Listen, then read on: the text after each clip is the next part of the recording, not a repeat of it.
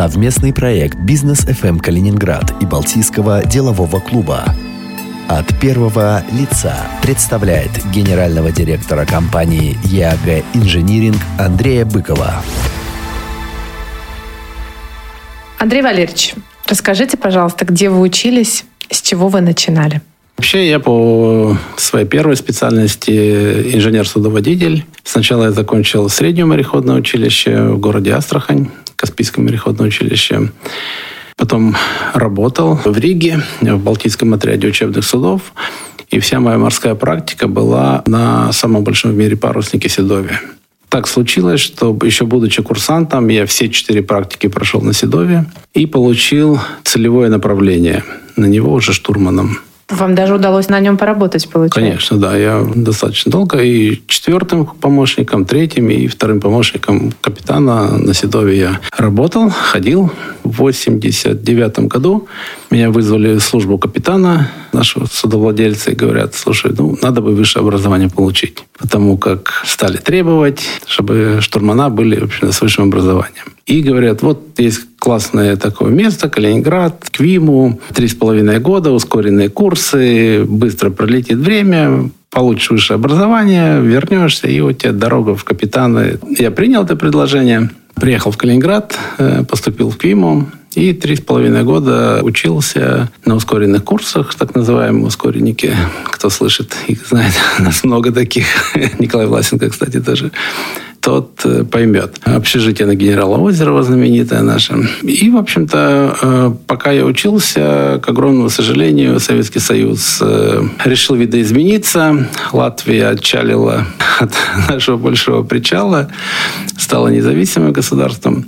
Хотя у меня никаких обид нет. Платили мне исправно стипендию. Я даже ездил защищать диплом в Ригу к своему судовладельцу. Одним словом, по окончании возвращаться было некуда. Вернее, я вернулся, конечно же, в Ригу, приехал к судовладельцу и говорю, что дальше делать? Он говорит, да, пожалуйста, любой пароход бери, все, выбирай. А Седов к тому времени перешел под российский флаг и в Мурманск.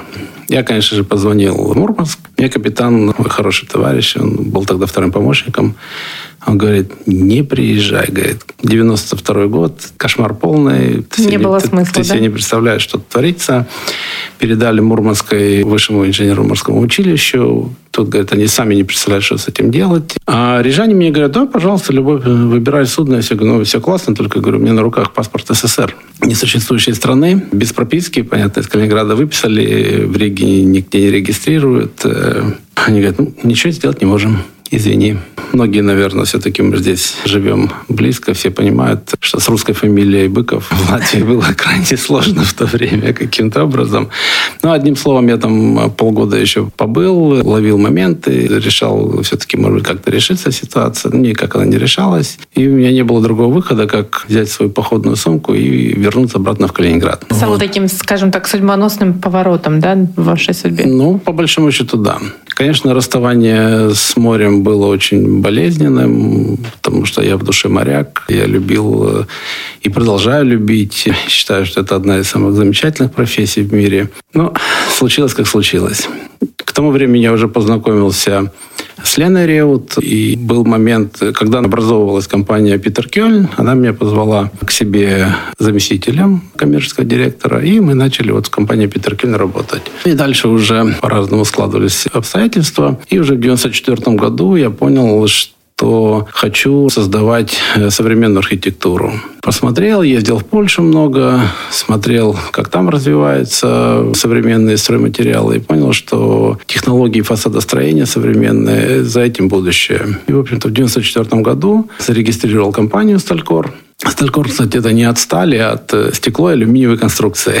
Да, кстати, те, кто не знает, обратите, пожалуйста, внимание. Я тоже изначально, когда первый раз столкнулась, думала, что там связано со сталью. То есть, получается, год рождения компании – это... Конец 94 года, да. И вот, будучи молодым совсем предпринимателем 94 года, я, конечно, понимал, что образование судоводитель, никакого бизнес-образования не было. Многие вещи просто по наитию делал и искал способ, где же поучиться.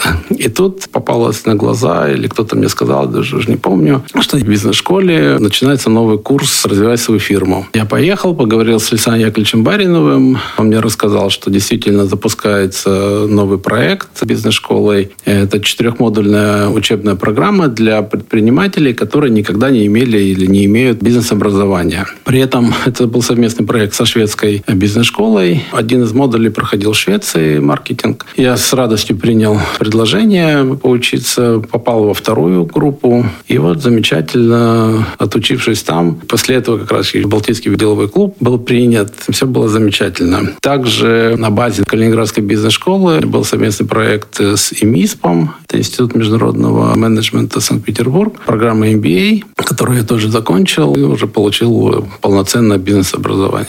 А сейчас продолжать обучаться? Потому что я очень часто говорю с бизнесменами, и они говорят о том, что развиваться и учиться нужно постоянно. Безусловно, с этим невозможно не согласиться. Сейчас стало намного проще, конечно. Появились ресурсы типа YouTube и разные другие программы, где можно действительно очень быстро, очень коротко держать себя в тонусе, повышать свою компетентность с точки зрения бизнеса, профессии. Для нас, конечно, очень важным элементом всегда было посещение выставок. И у меня в плане всегда раньше было 5-6 выставок международных, от Китая до США. Я всегда летал, общался, смотрел, и это всегда давало очень большой импульс для развития компании. Но в последнее время мы лишены этого. Пандемия вообще закрыла этот бизнес как таковой. Только сейчас начинают возрождаться выставки. И благодаря, конечно, Балтийскому деловому клубу, у которого всегда в программе на год есть как минимум 2-3 семинара, на которые приглашаются лекторы, хорошие, интересные, которые с удовольствием посещают эти семинары и повышают свою квалификацию. Здорово. Ну, о Балтийском деловом клубе мы с вами еще сегодня поговорим. То есть, получается, скажем так, судьбоносный разворот событий привел вас в бизнес. Вы никогда не разочаровывались, что вы все-таки в бизнесе? Ну, вот все-таки вы говорите «любовь к морю». Нет, я не пожалел ни на секунду, поскольку и любовь к морю, и тяга к предпринимательству – это ведь все-таки где-то из одной корзины бывает. Я ощущаю себя абсолютным предпринимателем, поэтому даже не бизнесменом, конечно же. У меня было много раз возможность в этом убедиться, что я все-таки предприниматель. Я люблю открывать новые направления, запускать новые проекты. И, в общем-то, после запуска я чувствую, как я теряю к этому интерес, как мне становится скучно. Еще новые направления, еще новые бизнесы, новые продукты. Скажите, компания «Сталькор». Давайте немножко расскажем слушателям, кто не знаком, чем вы занимаетесь, что производите. На сегодняшний день мы, наверное, больше даже известны под названием «Яга Инжиниринг». Когда-то мы назывались «Euro American Glazing Engineering». Сейчас упростили, сократили «Яга Инжиниринг». Но в местном рынке традиционно «Сталькор» более известны. Мы занимаемся созданием современной архитектуры из стали и стекла. Я всегда говорю, что наш бизнес очень похож на ателье инт-пошива.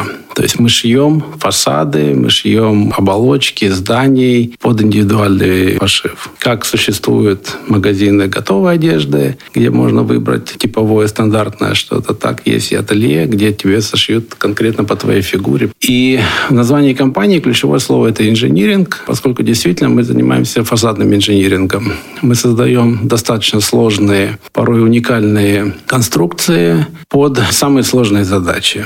Но чтобы было понятно, мы делаем большепролетные кровельные конструкции из металла и стекла. Мы создаем фасады разной формы и разного назначения. Один из последних таких примеров – мы делали остекление ресторана на горе в Кировске, это Мурманская область, за полярным кругом. То есть туда, куда поднимаются горнолыжники на подъемнике, и там, на самом верху, на горе, в совершенно жутких условиях Заполярья, стоит ресторан.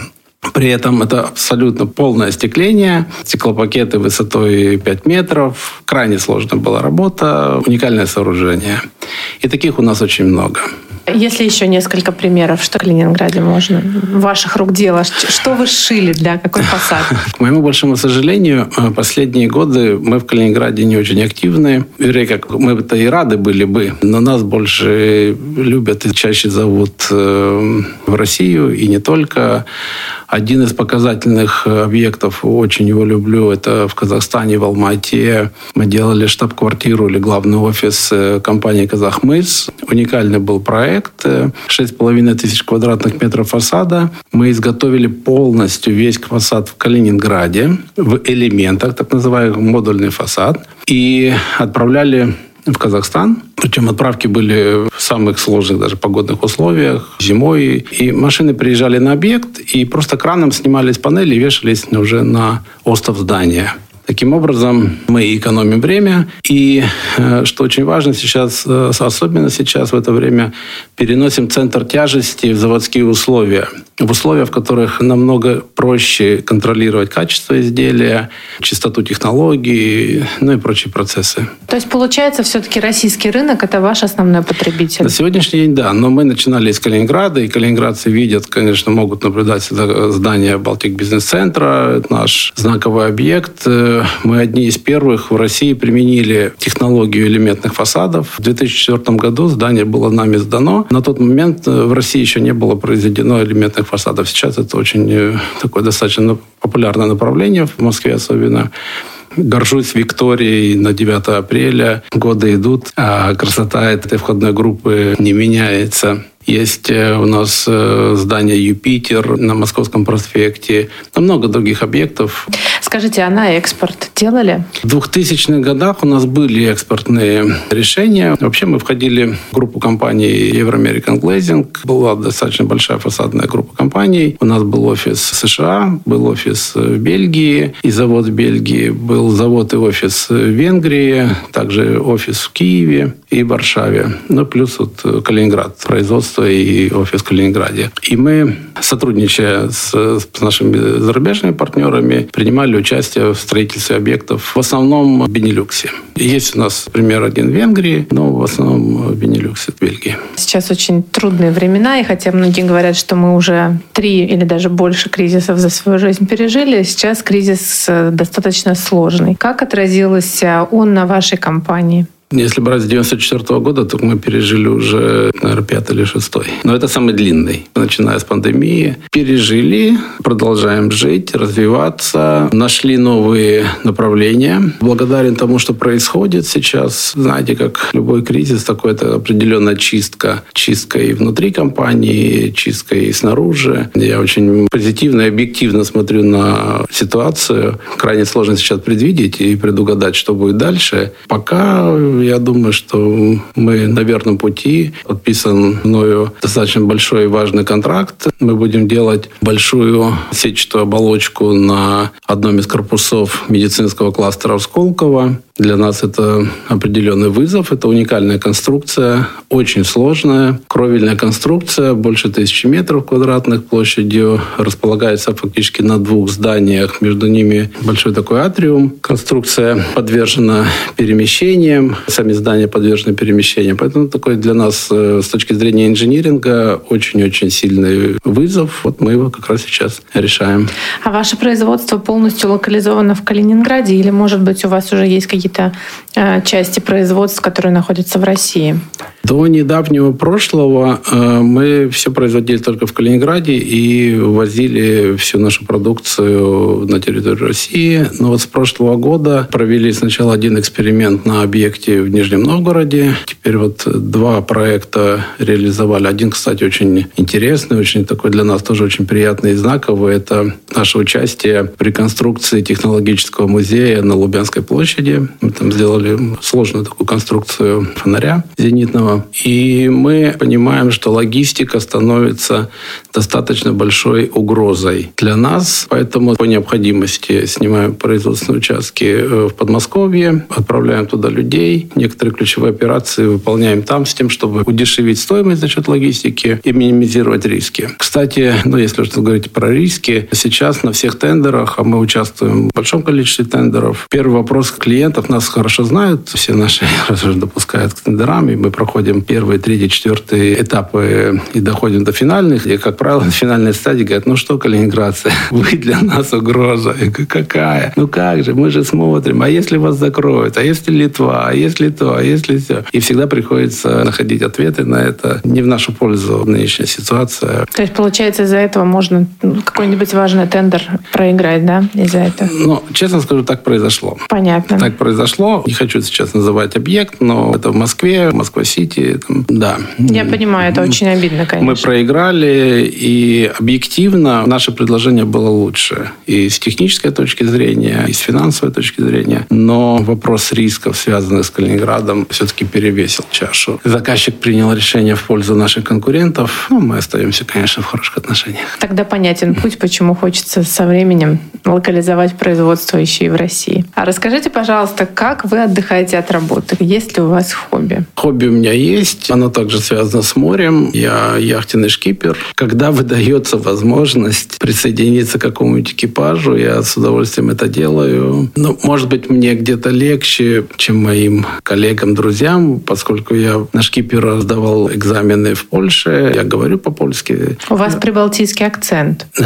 Я это отметила сразу с начала нашего разговора. Наверное, все-таки годы жизни в Латвии. В Польше вообще эта индустрия очень развита. За последние годы приобрела колоссальное развитие. Все, что связано с яхтингом и вообще водными видами спорта. Достаточно посмотреть, как побережье развивается, сколько марин построено. Просто колоссальное количество. Поэтому в Польше всегда очень достаточно легко войти в интернет, посмотреть, где требуется в команду кто-то там. И всегда можно на недельку, на две пойти по Европе, еще куда-нибудь. То есть у них прям такие яхты, да, даже не назовешь яхт-туром, но получается такие выходы на яхтах. По-разному. Да? Кому-то нужно яхту перегнать просто с порта в порт. Кто-то просто вот собирает в качестве такого развлечения, у кого-то другие цели. Но всегда можно найти себе подходящее по времени, по месту яхту с тем, чтобы сходить там на недельку, дней на 10. Но даже если вспомнить Гданьск, там всегда очень много, да, в яхтенной марине стоит всегда очень много яхт. Сразу видно, что поляки — это прям поклонники яхтенного спорта. Безусловно, да. Яхтенного отдыха и яхтенного спорта. А в Польше сколько прожили? Мой роман с Польшей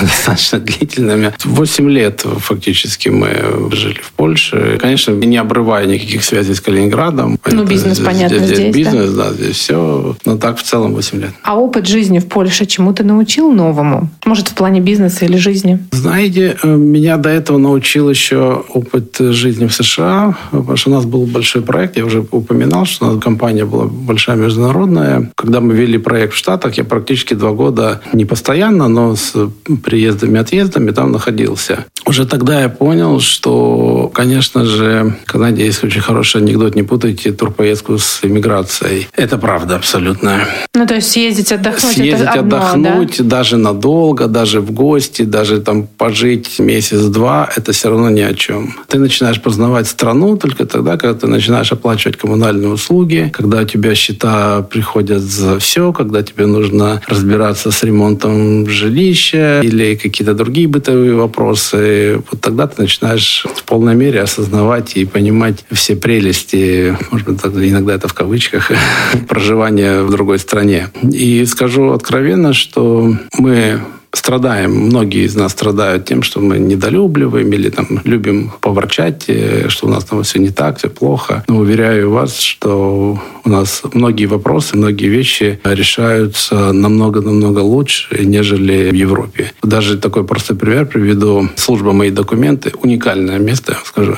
Нигде я такого не видел. Потрясающе работают. И вот просто честь и хвала людям, которые создали такую службу. Мы просто, россияне, не понимаем, какое счастье и какое благо это действительно, что у нас это есть. Ну, то есть, получается, все равно все познается в сравнении, и везде хорошо, где нас нет. Так? В целом, да. Там действительно неплохо. И многие находят себе там место, и все. И я не могу сказать, что мне там было плохо, или мы все там не нашли. И все. Есть разные обстоятельства, просто жизненные обстоятельства. Я против того, чтобы идеализировать жизнь. Там нужно реально пожить, посмотреть, долго пожить, прочувствовать все, и только тогда человек может сказать: сказать, насколько там действительно комфортно кому-то или нет. Я поняла про ваше увлечение яхтами, быть яхтенным шкипером. Скажите, а еще что-нибудь, чем увлекаетесь? Может быть, какой-то семейный отдых или путешествие? Что еще привлекает? Раньше мы много путешествовали, конечно. Сейчас не так часто. Тоже на это всегда находятся причины, конечно. С семьей любим и обычный пляжный отдых. Поехать к теплому морю, погреться. Дочка младшая любит очень аквапарки. То есть и такой отдых тоже может быть, безусловно. Вы уже начинали говорить про Балтийский деловой клуб, как вы туда попали. Давайте еще немножечко продолжим. Чем привлек вас Балтийский деловой клуб? Почему вы решили стать частью этого сообщества? Пожалуй, в основе всего лежал голод. Голод общения, голод к знаниям. Поскольку, получив такую затравку на программе «Развивай свою фирму», понимаешь, что бизнес — это огромная-огромная работа, и ей нужно учиться. И это гигантский пласт, который нужно осваивать. И когда БДК образовался, основной идеей это было все-таки обучение. В основу мы положили принцип следующий. Если учиться, то учиться у лучших. Лучшие стоят дорого. Одному нанять лучшего не под силу. Вместе сможем. И вот такой подход, он был изначально. И мы, клуб, приглашали лучших специалистов, лучших лекторов, лучших спикеров России, и не только, в своих отраслях. Нам тогда было интересно все. Абсолютно. От публичных выступлений до этикета, маркетинга и чему только мы не обучались тогда. Это было просто потрясающе. Это вы сколько лет уже в клубе? У меня значок номер 7. В клубе я не совсем с основания. Второй выпуск с 97 года. Большой срок уже. Скажите, для вас лично БДК это что? Знаете, это как семья. Чем дольше ты в семье живешь, чем больше родственников, с кем-то у тебя хорошие отношения, с кем-то могут быть какие-то там разные, может быть, не всех ты даже иногда родственников и хорошо в лицо знаешь. Но в любом случае это семья, потому что это единомышленники, потому что ты понимаешь, что это люди, которые разделяют с тобой ценности, люди, к которым всегда можно обратиться, которые, по крайней мере, не будут безучастны к твоей просьбе, если такое понадобится. И действительно, клуб, чем дольше в нем находишься, тем больше он открывается с разных совершенно сторон. У меня в прошлом году была проблема по здоровью. Даже не ожидал, что столько членов клуба примет самое активное участие в этом. Звонили мне, иногда даже докучали этими звонками. Но все спрашивали, как, что, принимали активное участие, ставили на уши персоналами.